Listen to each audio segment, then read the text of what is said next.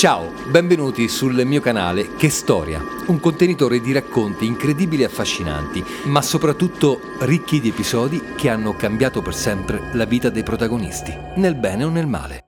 Io sono Fabio Bernacconi e ve la racconto. Che storia!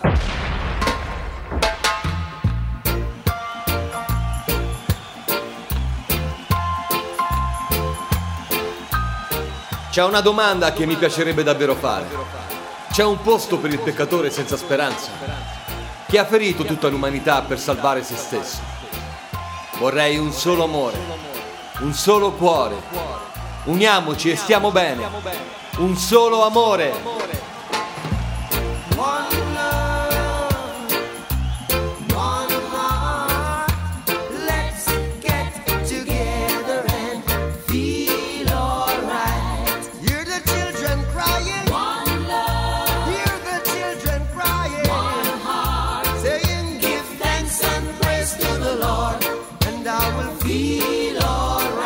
Robert Nesta Marley, detto Bob, vede la luce il 6 febbraio del 1945 nel villaggio di Roden Hall, situato ai piedi della collina di Nine Miles, una delle zone più povere e sperdute dell'intera Giamaica. Suo padre, Norval Sinclair Marley, era un giamaicano bianco di discendenza inglese. Quando iniziò a frequentare Sedella Booker, giovanissima giamaicana di colore, era ancora un capitano della marina, oltre che un sovrintendente delle piantagioni. Fu un'unione che creò molti dissapori all'interno delle due comunità. Bob Marley era senz'altro il figlio del peccato. Norval si trovò costretto a sposare Sedella, anche per sedare un po' gli animi delle due famiglie, diciottenne lei e sessantenne lui. La sposa nel 1944 e il giorno dopo la lascia e parte definitivamente per Kingston, senza dare alla moglie il nuovo indirizzo, lasciandola sola, senza sostentamento e incinta. I due si rivedranno solo una volta in occasione della nascita di Bob. Sedella, nonostante tutto, non colpevolizzerà mai il marito. È stato un buon uomo, costretto ad agire male dalla sua famiglia e dalle regole della società. Bob invece conserverà sempre un senso di rifiuto verso il padre non ho avuto un padre, non l'ho mai cercato, non l'ho mai conosciuto. Mio padre era come quelle storie che si leggono, storie di schiavi. L'uomo bianco che prende la donna nera e la mette incinta. Mia madre lavorava 13 scellini a giorno per mandarmi a scuola. Non avevamo nessuna educazione. Avevamo solo l'ispirazione.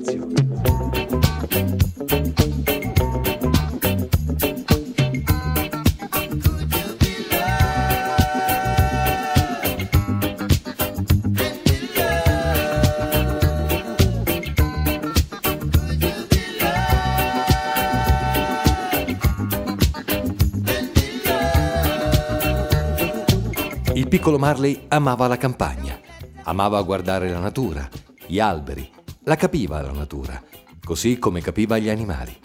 Uno dei suoi primi lavori da bambino, prima di andare a scuola, era quello di mungere le vacche. Già da piccolissimo era in contatto con le forze mistiche della natura. A soli tre anni sapeva leggere la mano e sapeva leggere anche il futuro ed era bravissimo. Le cose che lui vedeva succedevano davvero era permeato da questa sfera magica, come a sottoscrivere un destino già scritto.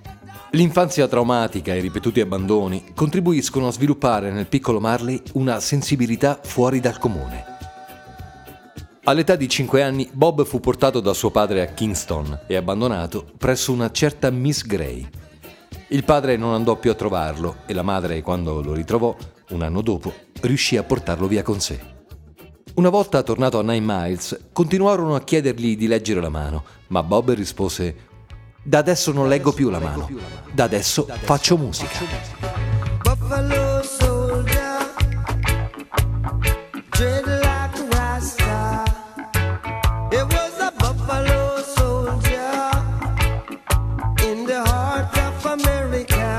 Robert fu vittima di pregiudizi razziali da giovane a causa delle sue origini miste e affrontò la questione della sua identità razziale durante tutta la sua vita.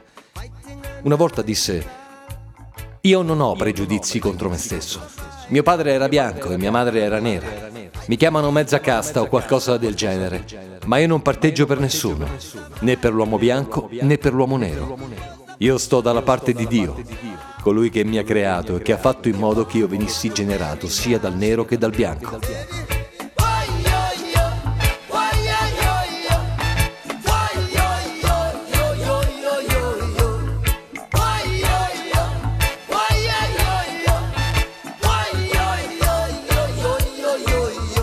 Agli inizi degli anni 50, Sedella decide di lasciare Roden Hall per andare a Trench Town, un sobborgo di Kingston, la capitale della Giamaica. E Bob la raggiungerà due anni dopo, all'età di 12 anni. Degrado e disperazione caratterizzano questa parte della città. Un luogo da cui vengono tutti diseredati, tutti disperati, perché Trench Town è il ghetto, è qualsiasi ghetto di qualsiasi città. E se sei nato a Trench Town, non avrei la benché minima possibilità di farcela.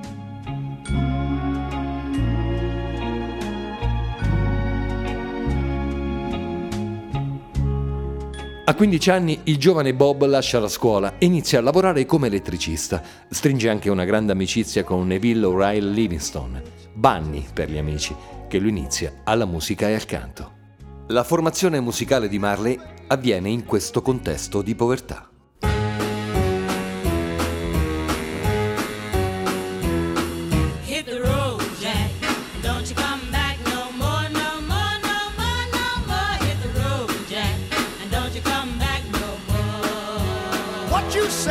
Bunny si deve arrangiare con quello che ha. Non ci sono i mezzi per comprare una chitarra, né una buona radio. Così, per costruire qualcosa con le sembianze di una chitarra, ricava la cassa di risonanza da una corteccia intagliata, un manico di bambù per l'impugnatura e dei fili elettrici come corde. Questo però non impedisce ai due amici di entrare in contatto con il mondo della musica. Infatti, grazie a un vecchio apparecchio radiofonico, riescono ad ascoltare il rhythm and blues di gruppi come gli Impressions, Ray Charles e anche Elvis Presley. Con questo mix Bob si crea la sua cultura musicale. Well, it's one for the money, two for the show, three to get ready. Now go, cat, go, but don't you step on my blue suede shoe. Well, you can do anything but stay over my blue suede shoe. Nel loro tempo libero, Bob e Bunny suonavano con Joe Hicks, un cantante locale e devoto Rastafari, che viene riconosciuto da molti come mentore di Bob. Durante una jam session con Hicks e Livingston, Marley incontrò Peter McIntosh, più tardi conosciuto come Peter Tosh, il quale aveva ambizioni musicali simili.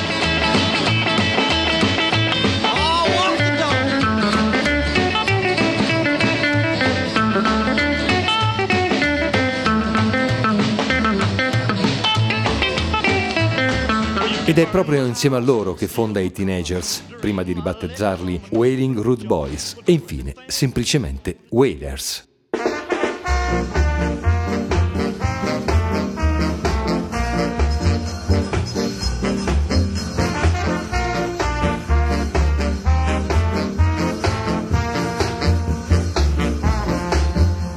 A 17 anni incide il suo primo singolo, Judge Not, con B-side Do You Still Love Me? Sotto la guida di Coxon Dodd, leggendario produttore locale, il gruppo debutta poi con Simmer Down nel 64, che scala le classifiche locali fino al vertice.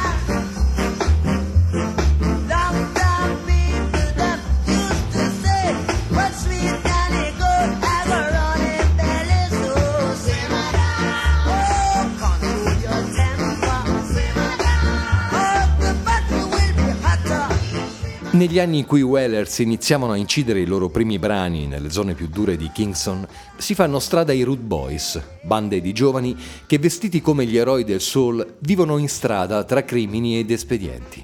I Root Boys amano la musica e le scatenate notti al ritmo dello ska. Il primo successo di Bob Marley, Simmer Down, si rivolgeva direttamente ai Root Boys. Il messaggio era calmatevi e smettetela di comportarvi così. Così Bob e The Wailers diventarono una sorta di gruppo di riferimento dei Root Boys. I Root Boys sapevano che se non rigavano dritti, Bob e i suoi uomini li avrebbero rimessi al loro posto. Non a caso in quel periodo prenderà il soprannome di Tooth Gong, il più forte. il picchiatore di strada, quello che ti stende con un gancio. Anni prima fu vittima di ripetuti episodi di bullismo, causati sia dalla sua origine razziale, sia dalla sua bassa statura. Era infatti alto 1,63 m, costringendolo così ad imparare l'autodifesa. In quegli anni gli Whalers avevano una strategia di promozione dei loro singoli, diciamo, molto particolare. Erano soliti minacciare, tra virgolette, il conduttore o il DJ di turno, dicendogli che avrebbe avuto problemi se non avesse suonato il loro singolo. Dopo due anni e innumerevoli singoli, la band non esiste più. Marley sposa la cantante delle Soul Letters, Rita Henderson, che diventerà una delle componenti delle tre coriste del gruppo The Wailers. Rita gli darà tre dei suoi 13 figli, due adottati dalla precedente relazione di Rita, tre avuti con la stessa e altri otto con altre donne.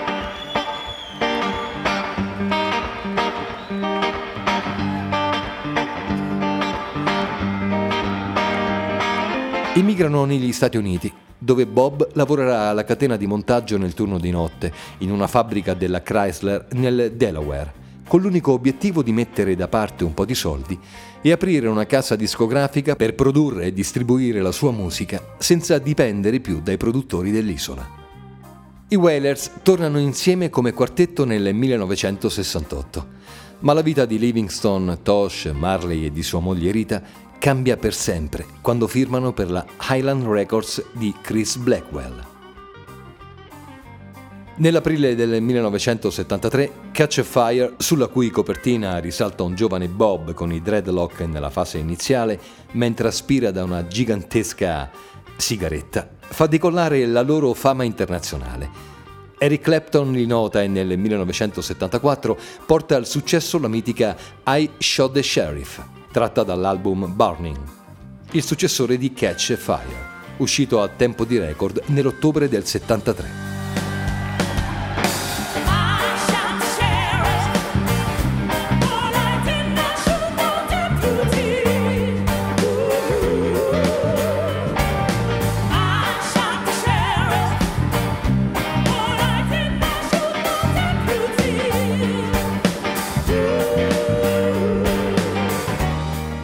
Quando Tosh e Livingston lasciano nuovamente il gruppo, con contestuale ingresso nella formazione delle High Trees capitanate dall'ormai signora Rita Marley, i Wailers spiccano definitivamente il volo con Nettie Dread, 1974, che include una canzone che rimarrà scolpita nella storia della reggae.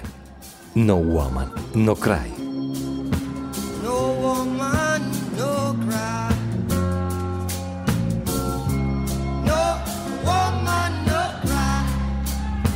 La canzone li traina nella top 10 britannica e porta Marley a esibirsi al Lyceum di Londra. Con il successivo Rastaman Vibration due anni dopo, Marley esordirà anche nella top 10 americana. È un'escalation. Bob diventa un gigante della scena pop rock internazionale, mentre in patria, avendo fatto conoscere al mondo la Giamaica e la sua musica, diventa una sorta di profeta.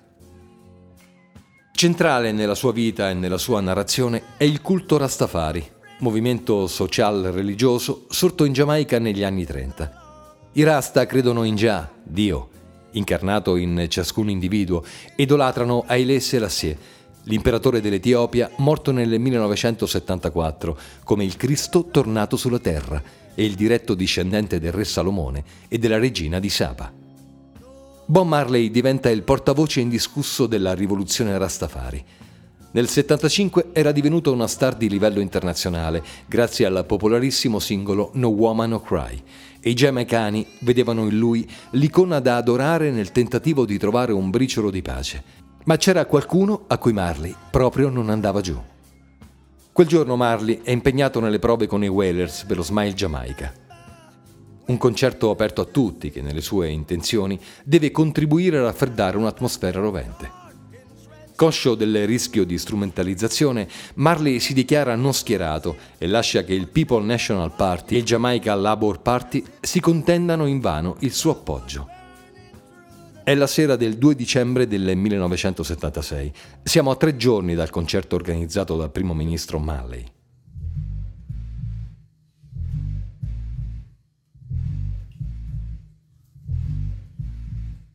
Ragazzi, allora è deciso. Quando saremo sul palco, prima di iniziare, farò il mio discorso. Sì, ma non ho ancora capito che intenzioni hai. Facci piano, Bob. Nei manifesti c'è scritto concerto presentato da Bob Marley in associazione con il Dipartimento Culturale del Governo della Giamaica. Non lo capisci che ti stanno incastrando? Ma che incastrando, che incastrando! Sei tu che non capisci. Il popolo si aspetta grandi cose da me. Bob, ma in che modo? Io voglio solo creare un momento di tregua tra le forze sociali e politiche. Sono in guerra tra loro e tra un mese ci saranno le elezioni. E chi meglio di me può rappresentare un punto di unione collettiva e di riappacificazione? Ho capito, però cerca di essere...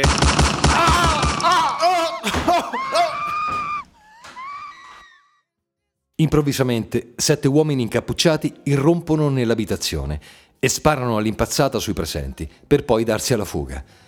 Ma forse per scarsa miro, o forse per inconscio senso di colpa nel colpire una leggenda come Marley, nessuno morì.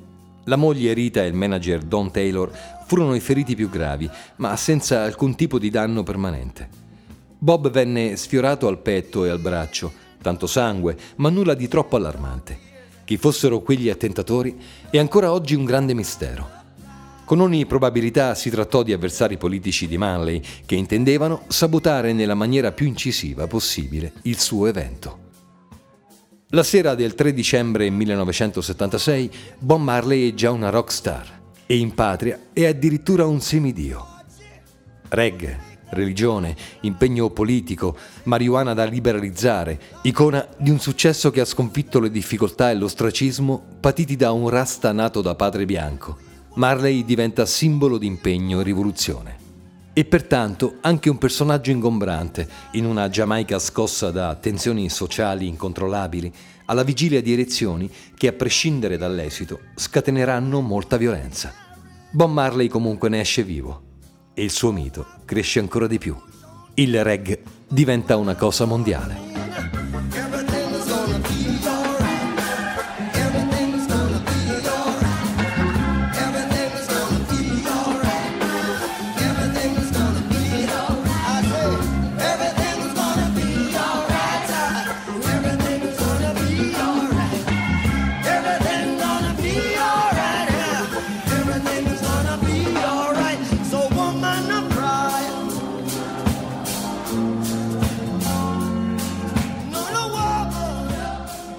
Nonostante la tragedia sfiorata e per quanto gli fosse stato consigliato un periodo di riposo, si presentò comunque sul palco, con le dovute fasciature e forse ancor più motivato di quanto già non lo fosse.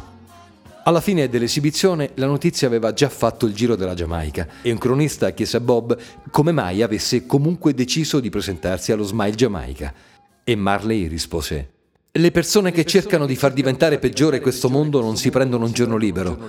Come potrei farlo io?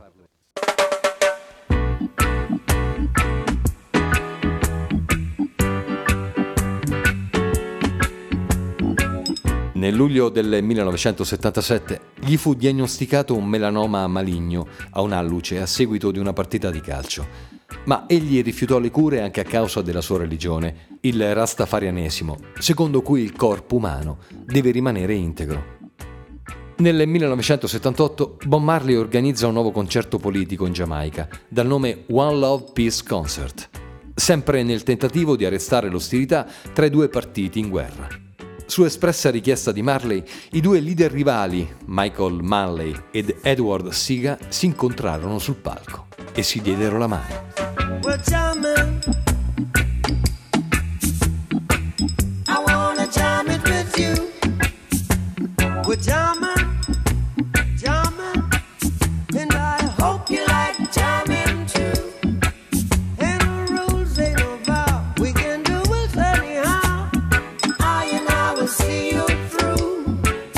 jamming. I wanna jam it with you. We're jamming.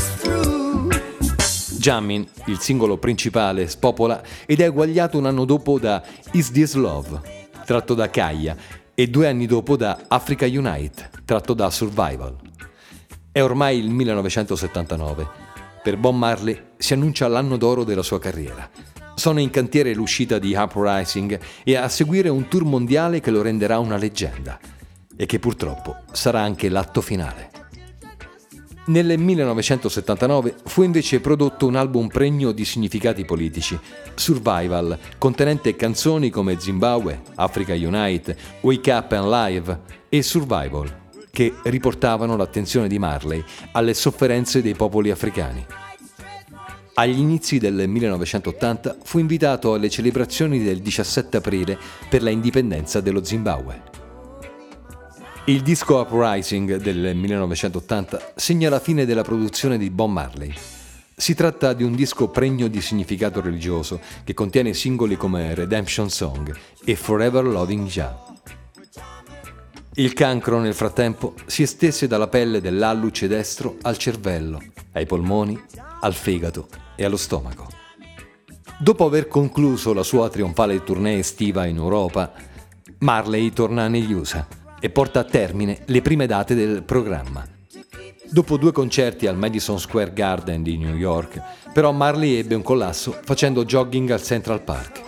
Il 23 settembre del 1980 Bob tenne il suo ultimo concerto allo Stanley Theatre di Pittsburgh. Dopo l'evento, Bob si reca a Monaco, in Germania, per un consulto medico dal dottor Joseph Fissels, specializzato nel trattamento di malattie in fase terminale. Purtroppo però il tumore è troppo esteso per essere trattato. Un ulteriore peggioramento si avverte nel volo di ritorno dalla Germania verso la Giamaica. Il volo viene quindi deviato in direzione di Miami dove Bob viene ricoverato presso il Cedar of Lebanon Hospital, dove muore la mattina dell'11 maggio 1981. Le ultime parole di Bob furono rivolte al figlio Ziggy Marley. Money can't buy life. I soldi non possono comprare la vita.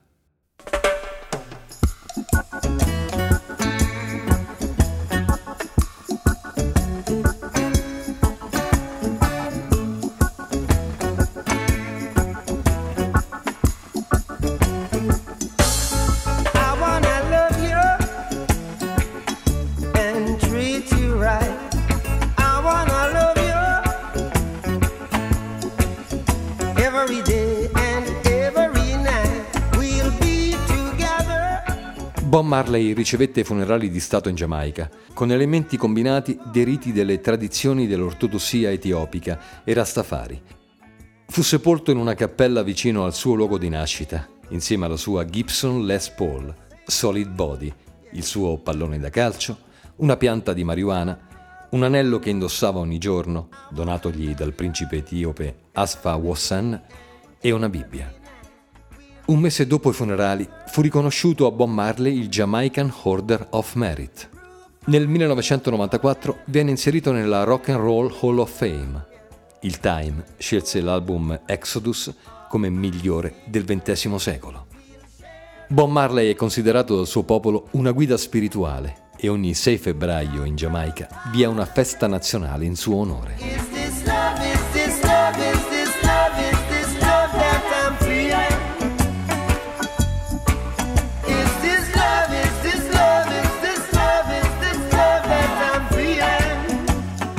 La musica è ciò che ha salvato Marley. Lui lo sapeva. È una cosa che ha preceduto la sua fede e la sua visione del mondo. E nel corso del tempo è diventata una cosa sola con tutti e due questi elementi. Ha anche dato a Marley i mezzi per fare il meglio che poteva nella vita ed è diventato il suo modo di superare la morte e di durare nel tempo. Una delle ultime canzoni che ha scritto è Redemption Song è anche una delle ultime che ha cantato in pubblico quella notte del 23 settembre 1980 a Pittsburgh, seduto su uno sgabello e accompagnandosi solo con la chitarra acustica.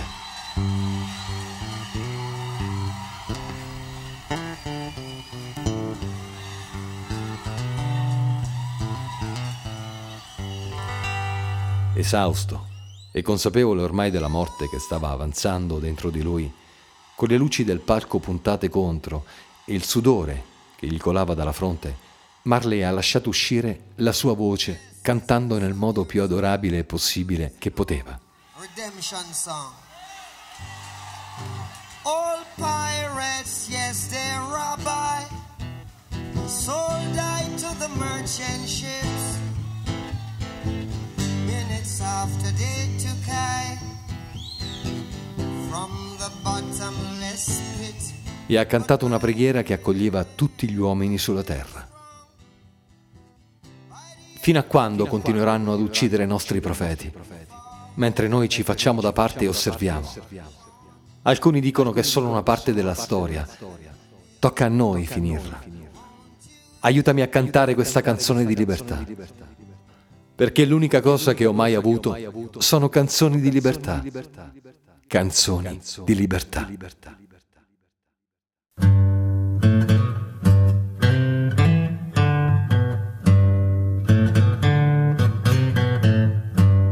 Sapeva che stava cantando il suo epitaffio. Si poteva vedere il dolore dal suo volto. Nella sua voce si sentiva il lamento, la rassegnazione, l'amore pieno di dolore. Avresti voluto dirgli non piangere, continua a cantare. Ma non c'è stato mai bisogno di dirglielo. Bob Marley ha cantato tutta la vita, fino all'ultima nota.